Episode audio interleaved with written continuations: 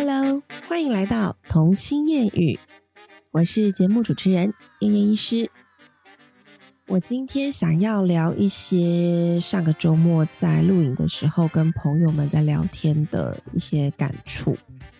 我们上周啊度过一个很快乐的露营生活，我们到了嗯宜兰苏澳的地方，那是一个很漂亮的一个环境，就感觉被山给包围，空气都非常的好。那也是因为这样，我们就嗯觉得。放松啊，放假一下，去体验一下我们的人生第二次露营，然后跟了两对夫妻好朋友这样。那到那边的时候，我们也也不知道那个像是我们骑个沙滩车，会有一些那么沙沙子的风暴这么大，然后造成美眉后来气喘发作的问题，这个也是意外啦。可是说真的，如果没有经历这一次，我们也不知道美眉是有气喘的体质嘛，我们也不知道她可能要早一点用药。早一点去控制，不然就一直纳闷说她为什么身高都长不高，为什么晚上都睡不好。后来整个联想下来，才觉得嗯，他真的是跟他的气喘的部分可能有关系，因为他已经大概咳嗽带痰音那种断断续续，都已经两个月以上都一直没有好。那任何的时候啊，其实我们虽然在当下经历了，就是我上一集讲到的帮他去急诊中间的痛苦啊，然后对孩子的担心啊，对于他经济情况的一些焦虑啊等等的，或是我一个人带着他在急诊多么的呃痛苦的处理整个过程。虽然当下是觉得辛苦的，是觉得费力的，但是事后回想，我在跟我先生在探讨这些事情的时候，我们都觉得充满了很感激的心情。我们很感激，就是上天让我们有这个机会去发现他的气喘的状况。如果我们现在把它控制好，他是不是后来的生长曲线就会变得比较好？甚至他在青春期转过了之后，他整个人的气喘就会变好，这个都是有可能的。那我如果现在疏忽掉了，他可能这一辈子都是要跟是不是在边喘啊？然后，或者是就是一辈子要用药控制。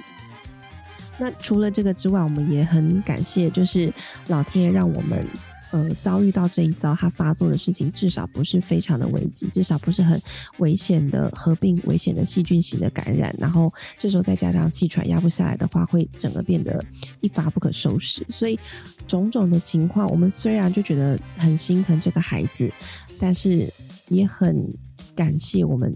呃，出发去露营，然后有了这个经历，这样人生在这个世界上，真的你会遭遇到什么事情，感觉都很像是冥冥中安排好的，所以这些东西没有什么好去抱怨的啦。只有当下你可能辛苦过了，后面你就会尝到一些很棒的成果，就看你当下付出了多少心力。好啦，这个是我在这个礼拜比较深刻体会的感受。那我今天想聊的是关于人生的起跑点这件事情。我们在露营的时候啊，因为其中有一对呃夫妻，有有一对家庭，他们是我们第一次见面的朋友，他就是我们的朋友的朋友，这样一起出去玩，那也都很合拍，我们都聊得很好。那后来在跟他们聊天的时候，我就被一个问题问到，他们就问我们两夫妻说：“哎，我问你们哦，你们是从小是知道怎么读书，还是刚好很会读书，还是你们是知道要怎么考试？”因为我觉得他们问这个问题很有深度，那我当下就想了一下，我就直接跟他们说：“如果你没有问，我真的没有想过这个问题。”所以我就回想了一下，我就想，嗯，告诉他们说，我觉得我好像是那种很会考试吧，就是我很知道老师小考要考什么，所以我会整个范围这么大，我会挑重点来念。我就不用花费很多时间从头背到尾，因为从头背到尾那种效率一定不好，而且脑容量也不一定装得下。因为我毕竟不是就是超级聪明天才那种，不是。当然跟很多人比起来，可能也比较会念书。但是我后来回想，我真的觉得我蛮会考试，但是只限小考。我有一个很致命的伤，就是我小考都可以考得很好。我甚至在高中的时候，生物啊、化学啊那些我都可以考到考到九十五啊、九十九啊，甚至一百，这个我都有考过。因为小考我都很厉害，但是我超怕大考的。因为我就是很典型的肠躁症，然后非常容易紧张。我只要在任何的大考，我一定会失利。就是大考前，我就会流鼻血啊，然后不然就拉肚子啊，然后就是吃不下或者是睡不着，然后带着很糟的状况去，或者是前面几天会因为焦虑，呃，考试的前面两天，我觉得是念不下书的那一种，所以我的大考情况都会考得非常的不好。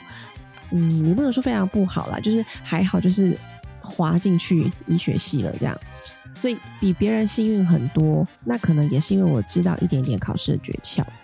我记得印象很深刻的时候，是一个呃那时候高中要考大学的联考之前，我跟我的好朋友们，就我们高中有一个那个呃一群朋友，我们一起同班同学，我们一起在老师那边补习。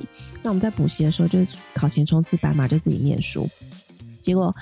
呃，我记得那时候我们就考前第考前一天，我们还念了几道习题，物理的习题。好，那就 OK。我还跟他讲说，我还跟同学们讲说，诶，这个这题我觉得蛮重要的，诶，这个我那个教你们怎么算之类的。好，结果后来到考试的时候，考试的时候大考不是，比如说早上考数学，然后下午考物理之类的嘛，不是这样吗？第一节、第二节这样。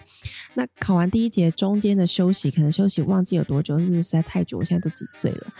然后在中间休息时间的时候，我那个朋友就，我那个同学就拿着两个物理题目来问我，就说：“哎，这个这个这个这题你再教我一次。”然后我就看他，我就说：“哎，我先教你这一题，我觉得这题蛮重要的。”然后就教他。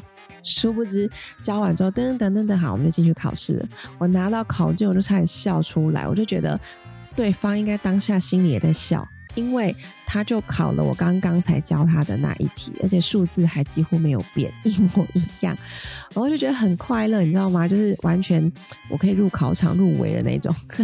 就我大概是因为这个关系，所以比较会知道要考什么。我后来我是这样回答我的朋友啦，就跟他们说，我觉得我是很会考试，知道重点在哪，念重点就好了。那我们还聊到啊，就是你知道前几集我可能有。跟你们讲过，我的人生在这之前，我都是照着别人的期待，照着长辈给我的期待去做事的。包括我就毫无悬念的从小考试，就是呃，爷爷可能会希望我考全校第一名。我国国中的时候，他就刚进国中，他就跟我讲说，跟我妈讲说。他小学都考第一名，这个没什么；入国中考第一名，这个才叫厉害。如果他真的可以考全校第一名，我就给他奖学金，然后就要给我一笔钱。就其实当下是有点被看扁了。我觉得我爷爷那时候还是疼爱我的，只是他嗯那个年代还是会以成绩来做区分嘛。然后他会觉得我小的全校第一名那个不算什么。就后来我妈就跟回来跟我讲这件事，我就跟他说：“哦，好啊，那就考啊。” 因为我妈一直就是叫我加油嘛，考给爷爷看。重点不是那个奖学金，重点是因为被看不起这样。所以后来就那次爷爷讲完之后，我本来以为爷爷的意思是每一次考第一名都会有奖学金。后来我第一次就考第一名，全校第一名之后，就赶快很兴奋拿全校的那个排排行榜，以前还有排行榜，然后去给我爷爷看。然后我爷爷看到就傻眼，不敢讲话。默默的掏出一笔钱，我有点忘记了，那是一万块还是多少。后来那个最好笑的是我大伯，就我爸的哥哥，我大伯听说那时候看到爷爷付钱付的心不甘情不愿，然后还说没关系，我给你两千，然后还加码给我，然后逼我爷爷拿钱出来，我就觉得很好笑。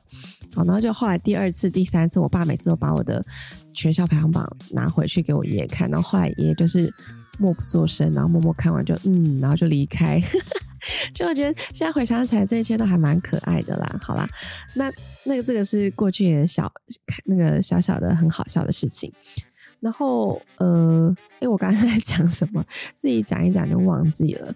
好，就是嗯，我当时候就是照着长辈的期待嘛，就是我都是要考第一名，然后就是一路这样子。呃，国中是。国中，我想想看哦，我国中好像是去考自由班考试，然后是保送上台南女中的这样。那反正中间都一帆风顺，我真的觉得我人生到现在没有经历什么大灾难，真的是听起来有点恐怖。因为其实人生你还是要经历一些波折，经历一些折难之后，才会让你长大。所以我现在一直就是出来了一蛋，就觉得随时都会有大难临头的感觉。所以，我人生现在开始要必须时时刻刻保持警戒。如果我要当我自己人生的主人的话，我需要对我未来的任何的风波都要能够撑得下去。好，然后，因为我曾经讲过嘛，毕竟我就是在别人的期待下长大这件事情，听起来好像有点在抱怨。的确，在我过去会困在自己的思想里面。对于这件事情，我觉得我不自由，我不快乐，我连画准考证的机会都没有。我上高中考大学的大学联考，我们家三姐妹的准考证都是我爸爸画的。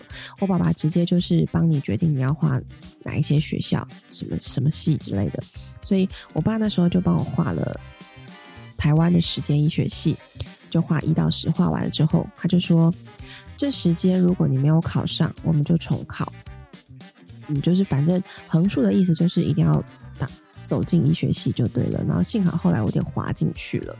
那其实后来我那天录影的朋友就告诉我说，你可能会对于你的过去会有一点点放不下，有点纠结，是你的命运是在被别人控制的，或者是你不快乐，你走医生这条路不是你喜欢的职业。但是你有没有想过，其实？你这样子的选择还是对的。我后来这样子想，我就真的觉得，嗯，谢谢他的提点，因为真的，这我觉得那几天的聊天，真的让我人生开开又开阔了一层，你知道吗？因为我本来被自己的情绪给困住了，我一直站在我的立场去思考，说我之前好像就一直包在蛹里面，就是不自由、不自在，然后让大自然去决定我的生命。可是，既然我破蛹了，我就还会去看，说我之前的生活真是很悲惨。但是实际上不应该是这样看的。的确，可能长辈给我的期许，在当时我觉得是一些压力，但对我来说，现在真的是成为我人生的成本呢，对吗？因为至少我还是有本业在做，所以才可以这么让我任性的支撑我现在的梦想。我说减整就减整。当然是因为我先生，我把我先推出去赚钱嘛，他就是一到五都上班上到满就对了，那我就可以在家里休息。那那这也是我的任性啊，因为我有想我有想做的事情，我选择要跟大家分享人生，我想要跟大家就是尽量用一些比较正向的方法，然后去感染你们。然后我想要就是做我想做的事。既然那么爱讲话，那我就尽量讲，把自己的讲话录起来，当做给自己的回忆，当做给孩子未来的一些回忆跟礼物。然后写部落格，或者是去投稿文章，这些是我现在想做的事情。但是呢，这些东西呀，其实我真的是没有要为了这件事情而获利。所以为什么我不能放弃我的本业？我必须要有本业去支撑我的这些任性的梦想。所以，的确，当时我虽然被安排了走向这一条路，可是这却是一条让我安身立业的非常人生的大道——康庄大道。就像我朋友那时候就讲到说，其实人生不是要比你有多厉害，或是有多惨，而是你拥有多少。因为当你就是一无所有的时候，你的人生，假设你现在已经到一个低潮。你还可以往下退，你下面还有台阶可以往下走，那就是你的本钱。可是，当你已经没有本钱，你没有在阶梯再往下让你度过的时候，你没有再往下，呃，腰杆弯下去，然后有别的选择去做的时候，你真的就是人生的困境，你就是 game over 了。对，我就要这样想。对耶，我从来没有想过这件事情，因为我人生的起跑点对于。普罗大众来讲，就是已经在一个很前面、很超前、很高的一个起跑点了。我怎么还会在那里刚愎自用的觉得说我的过去就是不快乐啊？然后我痛恨他们决定我的人生啊之类的。我觉得这真的是代表我还不够成熟，代表我还没有把人生整个参透，还没有去看开这些呃。过去给我的压力，其实是对我的成长的助力。我就还没有想通这件事情嘛，所以经历过这次的录影，我就觉得，嗯，人生好像又多了那么一点的领悟，好像又觉得比较可以对我的过去释怀，比较能够不再去抱怨爸爸妈妈当时给我的一些压力。对我现在就觉得，突然间像松了一口气一样，放下了一样。那。还有另外一个我的想法是，其实人生啊，你永远都会羡慕别人的生活，不管你在怎么高的位置，我相信今天假设你是就算是世界首富，但是他的心灵还是应该会有一些。小缺陷就是不富足的地方，他可能拥有各式各样的物欲生活，可是他却没有办法有很好的心灵富足，因为他的出去可能都要被跟拍呀、被狗仔队追啊之类的，这些都是造成他生活很大的困扰，他就是不自由。所以每一个人他有很快乐的地方，他一定也会有很惨痛或者是很遗憾的地方，但是我们总是会去羡慕别人光鲜亮丽的那一部分。就像我之前不知道在哪里看到文章啊，大家就说，脸书啊，或是这种社群软体，它其实大家都会在上面不断的更新嘛。就是我今天怎样，然后拍照，我今天吃了这个早午餐，我今天去哪里玩打卡，在别人看来就是会觉得哦，好羡慕他们怎么又出去玩了，但实际背后他们是付出了多少努力。存了多少钱，或者是他们让孩子的教育做了多完整，才可以让他有周末的休息时间，让他出去玩。这些别人背后做的功课，我们都看不到。再者是，你如果在生活不如意的地方，假设你真的跟先生吵架了，你真的会光鲜亮丽的直接就泼在你的个人脸书去谩骂对方吗？那这样子不就是曝光整个家丑，然后让对方，因为你们之间可能会有共同朋友，然后看到你在骂你的伴侣的时候。那岂不是多尴尬？因为代表你的伴侣也会看到你这样骂他，而且是公然的骂他，完全不留情面。所以脸书上面真的有了，还是会有这种谩骂、谩骂别人的一些文章出现啦。但是我觉得那个真的是少之又少，大部分你看到还是都有很多很精彩的生活。所以也因此这样，我们可能会。沉迷于脸书，就觉得很羡慕别人，别人的生活都过得如此的惬意，如此的自在，却忘了去关照到他背后付出了多少努力跟辛苦。所以，我仔细想，我就出了一个题目给我自己。我现在就是随便提一个我朋友的名字，然后我就可以立刻说出他有任何一些生活或者是人格上让我很羡慕的地方。我考了自己这一题，我考了三天，真的，我这三天随便喊出我认识过的朋友的名字，我真的都可以讲出一个他们很棒的优点，然后他们生活过得很好，或者是他们就是待人处事的方式让我觉得很敬佩、很羡慕的地方，绝对都讲得出来。所以人跟人之间，的确我们会有不同的起跑点，我们会达到不同的成就，我们当然也会去羡慕别人，可是。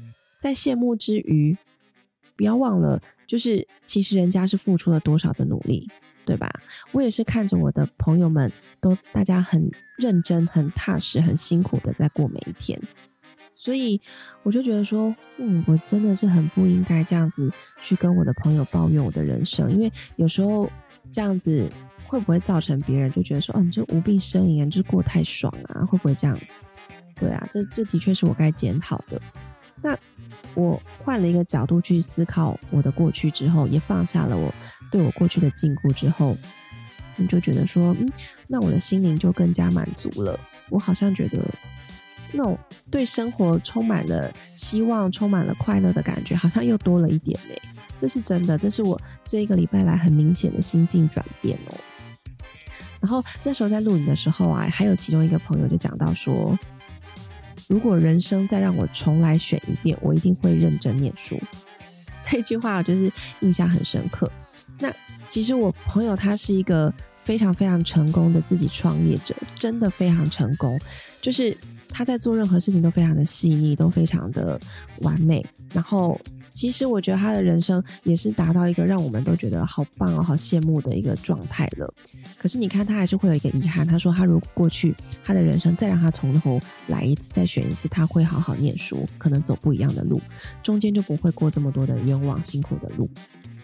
所以啦，就是每个人对自己的该怎么说呢？就是，呃，就算他达到一个很高的程度，他还是会有一点遗憾嘛。对吧？我们可以羡慕别人啦，所以但是有时候适可而止就好了。对啊，虽然因为这就是人生起跑，你出生的时候，你出生在哪一个人家，可能就会稍微决定你的起跑点高低。这个本来你投胎转世的时候就决定了，也没有所谓公平不公平。那当然，可能比较富裕的家庭就会给你比较多的经济资源呐，或者是会给你很多的资讯来源呐，然后就会让你变得更充实，让你呃，就是感觉跑步会比较有有助力啦，这样。但是那那就要看你自己的对你人生的立场跟决定是如何嘛。那我后来又想到一个点啊。如果我朋友的感想是这样，人生再重来一次，我会好好念书，那是不是代表这是为什么现在的家长很重视孩子文凭的原因呢？所以我们会希望从他们在很小的时候就帮忙安排好所有的就学的环境，就是要设计好他，呃，去可能很多人念私校，就是为了给他创造一个环境，或者是念双语，就是要让他学会英文，就是。呃，感觉就是能多学什么，能够多提供孩子什么，能尽量给孩子什么，就希望他不要输在起跑点，这不是也是同一个意思吗？但是我们其实我们这一辈的现在已经都成为爸爸妈妈了，我们过去我们的爸爸妈妈也是这样期待我们的，所以会非常的劳心劳力帮我们安排就学的地方，然后就让我们补习之类的，也是希望我们念书念得好。只是时代在变，所以现在的做法会有更多元、更多不一样的资讯来源，更多不一样的方法，可以呃，比如说更多人送出国念书啦，感觉出国念书好像是一个很大趋势诶。但就是嗯，对啊，我我还没有计划到这么多啦，因为毕竟他们现在才幼稚园呢，我 实在不想想他们未来教育的问题，想到头就痛。那到底孩子我要怎么样告诉孩子念书的意义？我一直在。反复的思考这个问题，除了我先生就跟我说，你就自己念书给他们看，他们就很喜欢念书。对，这也没错。但他如果喜欢念只是课外书，不是课内书呢？对啊，这样还是不会考试，对不对？所以读书跟考试是两回事。那他喜欢念书，跟他最后考试成绩好不好，这感觉也不是正相关。所以我到底要怎么样让孩子去体会，大人已经走过这条路，然后。呃，有了这个感慨，要怎么样让他这个感慨在孩子的心里种下一个根，让他了解，他如果这样做，他比较不会多绕了一圈冤枉路呢？对啊，所以我常常会直接跟他们分享我的过去。像我女儿就问我说：“妈妈，你以前有念幼稚园吗？”我说：“有啊，我念幼稚园啊。”然后我念幼稚园的时候，叭叭叭，然后说我念小学的时候怎样怎样，我会。很喜欢跟他们分享我的过去，而且孩子超喜欢听的。你们可以试试看，就孩子非常喜欢听你讲故事，尤其是你在讲那故事讲的很逼真。当然你在讲你的过去，那绝对是逼真的，所以他们更更是会喜欢听，甚至他们喜欢听一次、两次、三次。那我觉得在这无形的过程中，就可以慢慢的给他们一个概念，就是为什么妈妈。可以当时候这么努力念书之后，然后现在让你过着安逸的生活，让妈妈可以有自己的实现自己理想的机会。我现在就是慢慢在生活中跟他们讲这些我的心路历程，用分享的方式，希望可以在他们的心里种下一些小小的种子。但实际上状况怎么样？嗯，我觉得可能十八年之后我们再来看结果好了。毕竟就是一个方法嘛。毕竟你知道。我我这几天在书上看到一句非常，我觉得非常中肯的话：这个世界已经不缺专业的人了，但是是缺分享的人。这就是我我想要做这些事，我想要播 podcast，我想要写部落格，我想要分享文章的用意吗？我真的不是因为育儿有多专业，我也不是超厉害，把我女儿教的超好，然后以后就是变成什么超厉害的人，我也不是。但是我就是很喜欢分享。因为我觉得我人生有遇到这些大大小小的事情，不管是正面事情、负面的事情，我都可以拿出来分享。因为这些的分享，你们会觉得这是每个人身边都在发生的事情，是很平易近人的故事，是真实的事情。所以这种的分享也会无形中让你们就觉得说，对啊，就是其实每个人每天都有不同的功课，都有大大小小的事情在发生，都在面对不一样的课题。这样也许你们会觉得人生没有这么苦，对吧？我是这样想的啦，不知道你们的想法是怎么样。好啦，反正今天这一集我主要是想要跟你们分享关于人生起跑点我的观念是什么，然后还有我真的很谢谢我人生可以慢慢的认识越来越多的朋友，然后给我很多的启发，给我很多的想法。这些想法慢慢的解开了我过去人生打不开的结。我真的觉得我无比幸运。你知道那天露营的时候，其中那个朋友他会看手相，然后就看了一下我的手，就说：“哇塞，你的贵人超多的耶！”然后我就说：“啊，什么什么哪里？”就我也不会看，但是他一这样讲，我真的觉得，其实我为什么会过得这么乐观又正向，是因为我从以前就把我人生遇到的每一个人都当做贵人，就算是我很讨厌的人，就算他曾经攻击过我，就算曾经排挤过我。你不要怀疑，真的，我在人生的过程中还是有被排挤过。我绝对不是百分之百人生胜利组。那就算这些人攻击过我，对我不好，或者是教训过我，我都觉得他们是我人生的贵人。因为如果没有他们，我可能不会学会一些就是做人处事的道理，或者是我会不长进，会一直非常的幼稚，然后。明智，诶，就是心智有点像个小孩，虽然现在也还是啦，但是至少可以稍微那么懂事一点。真的，我我对于我人生走一路走来充满了感激，我都觉得好幸福，所以我就一直很想要把我这种一直觉得幸福、很快乐这种想法分享给你们大家，希望你们也可以每天有那种哦，我每天都过得好幸福那种感觉。如果这样的话，你真的会觉得人生希望无穷，真的。然后每天看孩子，就算他们在打在闹，还是觉得超可爱的，有没有点变态的感觉？好啦，今天这一集分享我简单的人生观，我们就先分享到这里。感觉时间也花了很久，我到底在啰嗦什么？好啦，那有兴趣的朋友啊，都欢迎可以呃点脸书或者是 IG 搜寻童心谚语，就可以找到我的。呃，社群软呃，找到我的粉丝专业，然后欢迎你们在上面留言，然后也邀请你们欣赏我一些无厘头的 P 图照片，跟一些呃杂七杂八的想法。那今天谢谢你们收听喽，我们下次再见啦，拜拜。